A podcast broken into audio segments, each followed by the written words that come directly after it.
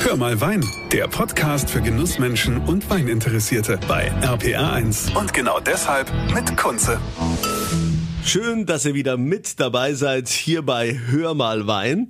Wir haben ja auch in unseren Nachbarländern, hier in den Bundesländern natürlich äh, auch viele tolle Weinanbaugebiete. Wir waren auch schon in Baden zum Beispiel. Und äh, heute kümmern wir uns um das kleinste Anbaugebiet überhaupt. Und das ist die Bergstraße. Und da spreche ich heute mit einer ambitionierten, die sich ja fast noch Jungwinzerin nennen darf, nämlich mit Barbara Amtor aus Heppenheim. Hallo Barbara. Hallo, herzlichen Dank für die Einladung. Ich freue mich. Barbara, wir sind natürlich hier auch über Datenleitung verbunden. Das ist ja immer wieder so die Sache ähm, ne? in Corona. Wir dürfen uns ja jetzt nicht persönlich treffen, so wie man das sonst gerne tun würde. Deshalb ähm, an dieser Stelle euch allen, ähm, nur falls irgendwie die Qualität nicht so ist, wie ihr die sonst gewohnt seid, ich bitte um Verständnis. Aber es geht ja hier um die Inhalte und deshalb, liebe Barbara, jetzt die Bergstraße. Das ist das kleinste Anbaugebiet, habe ich schon gesagt. Du bist in Heppenheim und bist ja jetzt eigentlich nicht so äh, typisch aus einem Weingut oder dein Weg als Winzerin war ja gar nicht vorherbestimmt. Wie ist denn das eigentlich äh, dazu gekommen? Genau, also ähm, äh, die Hessische Bergstraße, das kleinste deutsche Anbaugebiet. Ähm, das ist ja so, dass hier relativ viele Feierabendwinzer sind. Also wir haben hier zwei Genossenschaften, die den Großteil der Rebflächen äh, tatsächlich auch vermarkten und eben die Trauben von den Mitgliedern bekommen. Und so ein Feierabendwinzer war eben auch mein Opa. Und wir haben eben immer auf den 1700 Quadratmetern so ein bisschen mitgeholfen, aber das war jetzt, da hat keiner mit gerechnet. Und dann macht man halt Abitur und ne? dann überlegt man, was macht man. Ähm, meine Schwester, meine Mama haben Lehramt studiert. Das hatte ich mir auch äh, ins Auge gefasst und hat meine Mama gesagt, das ist nichts für dich und ähm, habe dann erstmal ein Praktikum gemacht bei einem befreundeten Winzer und dann eben auch alle Arbeiten kennen und lieben gelernt und ähm, war dann in Geisenheim, genau. Und äh, wenn man sich jetzt die Bergstraße anschaut, die ist ja recht steil, da gibt's also viele, viele äh, Steilhänge, da kann man ja auch nicht irgendwie jetzt mit dem Vollernter durchfahren, das ist also alles viel Handarbeit. Wie viel Hektar habt ihr da? Ähm, also wir haben 2017 mit 0,8 Hektar gestartet. Also das war quasi zum Selbsttrinken zu viel. Und deswegen haben wir dann gesagt, wir machen das alles ganz offiziell. Und ähm, nach Heirat und Geburt zweier Kinder haben wir das dann so gestartet. Oder mehr oder weniger ich. Mein Mann hat ja noch einen wichtigen Job in Anführungszeichen. Und jetzt sind wir bei knapp drei Hektar, genau im Jahr 2020. 21 haben wir ja schon, ach Gott. ja, du, genau. die, die Zeit rennt, aber das ist dieses Corona-Jahr, wo man gerne mal irgendwie, ja, Vergisst. Ein, ja, immer wenn ich sage, ah, da waren wir doch letztes Jahr, nee, das war schon mhm. vor zwei Jahren, ne? so, so ist es ja. Aber ich habe gehört, du bist ja Expertin für roten Riesling. Was ist denn der rote Riesling für alle, die es nicht kennen? Also Rode Riesling ist, äh, würde ich jetzt nicht sagen, dass nur ich Expertin bin, sondern im Prinzip ist tatsächlich die ganze hessische Bergstraße so ein bisschen Vorreiter beim roten Riesling. Ähm, der rote Riesling galt lange als die Urform des weißen Rieslings und quasi aus dem roten Riesling, aus einer Mutation ist der weiße Riesling entstanden. Jetzt hat man aber festgestellt, dass vielleicht auch der rote Riesling zuerst war und der weiße. Also man weiß nicht, wer tatsächlich zuerst da war. Fakt ist aber, dass der weiße Riesling sich einfach ähm, in der Natur durchgesetzt hat und vor wenigen Jahren erst quasi der rote Riesling wieder neu entdeckt und gezüchtet wurde und auch bis vor kurzem ähm, nur in Sachsen und an der Hessischen Bergstraße oder in Hessen äh, erlaubt war und jetzt erst in den letzten Jahren eben auch ähm, die anderen Anbaugebiete ihn anbauen dürfen. Aha, und wie schmeckt der? Ähm, der Rotriesling gilt als so ein bisschen fruchtiger, blumiger als der ähm, Riesling. Also wenn man zu Leuten sagt, ah, Riesling, dann denken die ja immer, ah, sauer und das ist nicht meins. Also das ist ganz oft das, was ich eben zu Riesling sage. Und um die da heranzutasten, ist so ein roter Riesling eigentlich ganz schön, weil der einfach von der Säure her nicht so prägnant ist und so ein bisschen fruchtiger. So ein bisschen anfängerfreundlicher vielleicht auch. Was habt ihr sonst noch für Rebsorten? Ähm, ja, also für unsere doch recht kleine Rebfläche haben wir neun Rebsorten. Das ist aber auch so ein bisschen dem geschuldet, dass ähm, wir eben alles anbauen wollen, was wir auch selber gerne trinken. Also ganz klar natürlich weißer Riesling, roter Riesling, Weißburgunder, Grauburgunder und äh, Chardonnay und Goldmuskateller oder eben im roten Bereich den Cabernet äh, Sauvignon und den Spätburgunder. Ah, also das ist aber schon ein Riesenaufwand, den ihr da betreibt. Ja gut, aber man will halt alles ausprobieren, ne? Und mein Mann ist dann auch eher so, das ist so der Außenbetriebler, ne, der Rebenflüsterer, der dann sagt, können wir nicht noch und was denkst du denn? Das brauchen wir doch auch noch. Und ich sag dann eher Stopp, weil ich bin die, die es im Prinzip vertreibt und ausbaut und ähm, da muss man schon noch ein bisschen gucken, dass das nicht ein bisschen zu komplex wird. Ja, äh, ihr macht ja jetzt auch keine 0815 Weine. Äh, bei euch heißt es interessanterweise heißt der Wein, der Wein 0816. Genau, das ist jetzt äh, ganz neu, unser ähm, Rotwein Cuvée äh, aus dem Jahr 2020. Das ist der 0816. Ähm, ich habe mich immer so ein bisschen gesträubt vor Cuvées und mir gefällt auch dieser Name nicht, weil ganz viele dann sagen, ah, Cuvée, was habt ihr da zusammengemischt? Ähm, wir haben aber hier ganz schön den Cabernet Sauvignon und den Spätburgunder miteinander kombiniert. Und weil unsere Weine oder wir allgemein eben einfach nicht 0815 sind, ist es der 0816. Zudem, was meinem Mann, dem Rotweintrinker auch hilft, ist der 16.8. unser Hochzeitstag. Ah, da haben wir es wieder. Da haben wir es wieder. Du bist ja auch Mitglied bei äh, der Generation Riesling also ich kenne zum Beispiel aus der Pfalz jetzt die äh, Yvonne Di Belli, die ähm, vom Margaretenhof in Forst, äh, die ist da ja sehr aktiv. Was, ähm, was, was ist denn die Generation Riesling genau? Ähm, die Generation Riesling vereint im Prinzip verschiedene Winzer eben unter diesem Dach der Generation Riesling. Ähm, man darf maximal 35 Jahre alt sein, also meine Jahre sind gezählt. Und es geht eben darum, dass man, ähm, wie du es am Anfang schon gesagt hast, den deutschen Wein eben einfach ähm, erstens mal über die Landesgrenzen hinaus trägt und eben einfach äh, einen, einen gemeinsamen Auftritt hat der Winzer. Also man unterstützt sich, man hat gemeinsame Ideen, ähm, gemeinsame Veranstaltungen. Gut, im Zuge von Corona ist es natürlich alles etwas schwierig schwierig, aber es wird ja wieder ein Leben nach Corona geben und es gab ein Leben davor. Also wir sind guter Hoffnung, dass dann man da wieder gemeinsam was auf die Beine stellen kann. Ja gut, die ganzen ähm, Weinproben direkt und Events kann man ja alles vergessen. Es ist ja vieles jetzt so in Online gewandert. Wie sieht denn das bei euch jetzt auch umsatzmäßig aus, weil die Gastronomie hat zu. Durch die Gastronomie kriegt man ja auch die entsprechende Bekanntheit oftmals, wo die Leute dann was getrunken haben und sagen, ah, das, äh, das Weingut will ich mal kennenlernen, da muss ich mal hin. Was, äh, also wie, äh, wie reagiert ihr da, um das irgendwie auszugleichen, um trotzdem Aufmerksamkeit zu bekommen? Also zum einen machen wir das, natürlich das, was alle jetzt so ein bisschen versuchen, Online-Weinproben. Äh, bin ich aber eben einfach nicht so der Fan von, weil für mich ist Wein was, was man irgendwie interaktiv genießen muss und wo man den Kunden oder den Mittrinker eben auch vor sich haben muss oder bei sich haben muss.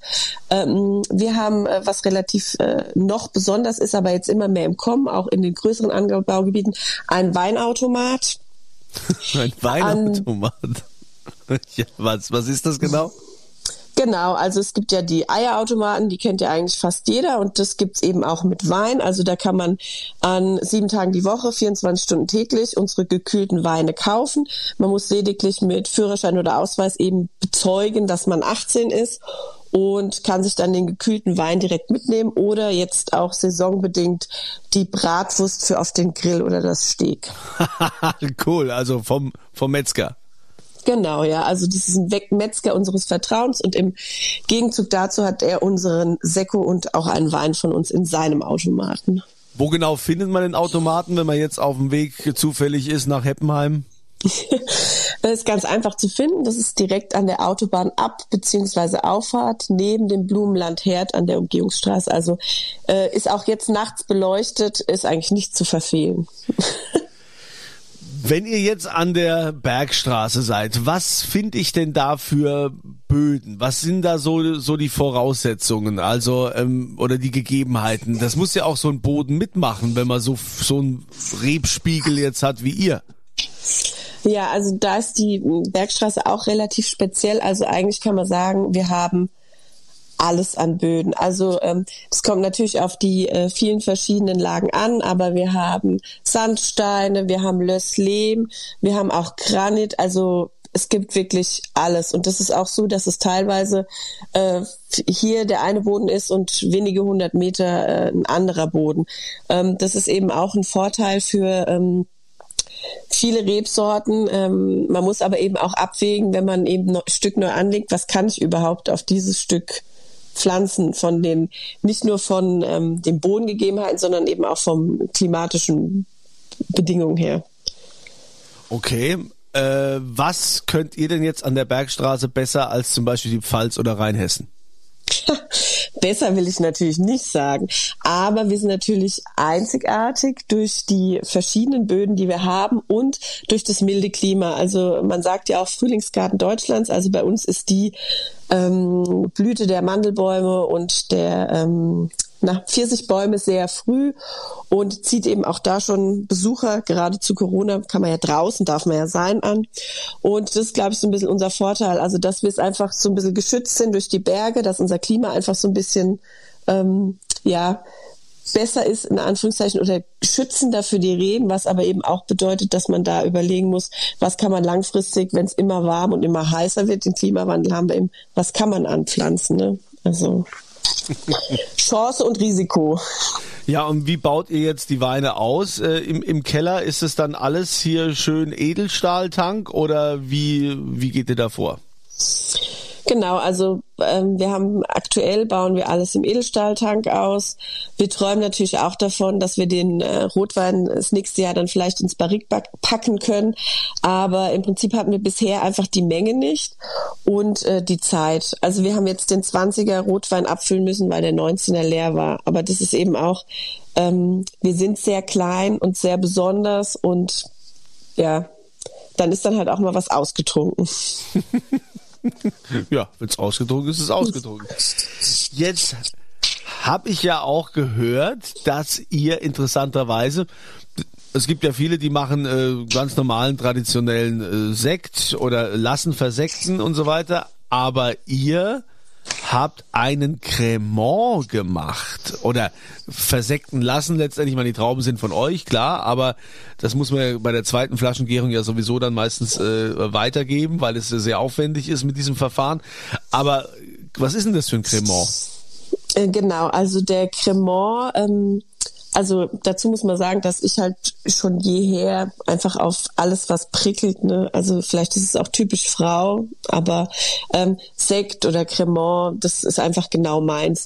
Und ähm, wir versuchen eigentlich jedes Jahr immer so ein bisschen was Neues zu machen. Und letztes Jahr habe ich dann eben gesagt, oder dann vorletztes Jahr, weil das sind ja 2019er Trauben, ähm, habe ich gesagt, das probieren wir mal. Also haben wir die Trauben eben, äh, wie die restlichen Bedingungen für den Cremant sind, mit der Hand gelesen, Ganztraubenpressung, nur eine gewisse Anzahl an Kilos eben auch. Ähm, und haben einen Cremant aus dem roten Riesling gemacht. Und ja, genau, das ist jetzt unser Cremant Gabriele. Oh, warum Gabriele? Ähm, Sekt war auch immer ein großes Ding meiner Mama und meine Mama ist leider im letzten Jahr gestorben und konnte oh. den gar nicht mehr probieren. Und weil die Mama, wie bei jedem, die Mama halt was ganz Besonderes ist, haben wir gesagt, der Cremant wird jetzt in diesem Jahr und auch in den weiteren immer der Cremant Gabriele sein, weil wir dafür die Trauben eben immer gesondert aussuchen und immer nur eine kleine Partie machen. Hm, das finde ich aber schön. Das ist auch, auch ein schönes Andenken und eine schöne Wertschätzung. Und man kann bei jeder Flasche, die man trinkt, an sie denken. ja, gut, aber hoffentlich willst du nicht die ganze Zeit an sie denken, weil sonst können ja die anderen kein Cremant mehr kaufen bei dir. ja, es ist auch nicht mehr so viel da, aber es gibt ja Nachschub. Ich habe ja, wir haben ja vorgesorgt für diesen Herbst. Wenn ich jetzt bei euch eine Flasche Wein kaufe, ähm, was, was kostet da der günstigste? Ähm, ja, also das günstigste, was wir im Automat anbieten, ist unser Schmatzer. Das ist unsere Weinschorle. Das ist auch so eine Corona-Idee von mir im letzten Jahr gewesen, äh, weil man sich ja nicht mehr persönlich küssen und umarmen kann, auch nur mit guten Freunden, gibt's unsere 0,33er Weinschorle. Das ist der Schmatzer, also der fängt mit drei, bei drei Euro an und das teuerste ist dann quasi der Cremant mit 14 Euro. Mhm. Also der Cremant, das äh, finde ich also sehr, sehr spannend. Was ist denn so deine Philosophie so, so für die Zukunft? Wo soll es denn hingehen mit deinem Weingut? Ach, das ist schwierig, ne? Es muss ja auch spannend bleiben. Nee, aber ähm, im Prinzip ist es eine schöne Größe im Moment, die man eben auch so gut bewerkstelligen kann. Also wie gesagt, mein, mein Mann geht ja arbeiten ne, und äh, macht äh, im Prinzip äh, den Außenbetrieb. Die Schwiegermutter ist mit dabei involviert und ähm, ich habe ja noch die zwei kleinen Kinder. Ne, das geht alles so ganz gut. Aber ich meine, ich bin noch jung und wenn ich dann keine Generation Riesling mehr sein kann, dann vielleicht eben mehr Weingut am Tor. das, das klingt ja, klingt ja auch toll. Also, äh, warum sind denn jetzt die Bergstresser Weine, die sind ja jetzt nicht unbedingt äh, die günstigsten, warum haben die ein gewisses äh, Preislevel? Ähm, erstens mal, weil es sicherlich nicht so viel gibt. Ne? Also wenn man sich überlegt, wie viel Hektar wir haben und dass wir das meiste eigentlich schon selbst trinken, ne? muss man schon gucken, ähm, dass man eben äh, ein gewisses Preisniveau hat, dass man nicht alles selber trinkt. Nee, Quatsch. ähm, bei uns ist einfach aufgrund auch der Steillage, das hattest du ja schon angesprochen, ist einfach die Bewirtschaftung ein bisschen schwieriger und wir haben eben sehr viele kleine Parzellen. Also das ist nicht so, dass wir ein großes Stück haben, sondern diese äh, neuen Rebsorten, die wir haben, wachsen auch an neun unterschiedlichen Standorten. Also es ist nicht äh, so, dass wir da jetzt zu einem Stück fahren und dann ähm, tagelang Arbeit haben, sondern es ist eben so, dass man äh, die Stücke einzeln anfahren muss. Dann zum Teil muss man alles mit der Hand bearbeiten.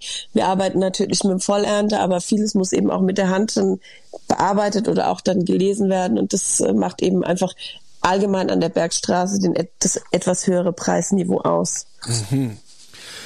Ist denn eigentlich auch, also wie wichtig ist dir denn jetzt auch im Betrieb ähm, Marketing, also sprich äh, das Etikett und so weiter? Äh, also mir war es eigentlich wichtig, dass wir es gleich von Anfang an in Anführungszeichen richtig machen. Also ich wollte jetzt nicht einfach nur Namen oder irgendwie Weingut draufstehen haben, sondern äh, wir haben uns gleich zu Anfang eine Agentur gesucht, die uns mit dem Logo geholfen hat. Das ist auch eine hiesige Agentur, ähm, die eigentlich Festivals macht und eben da so ein bisschen, Gott sei Dank, sage ich mal, so das zweite Standband hat, auch während Corona nicht schlecht.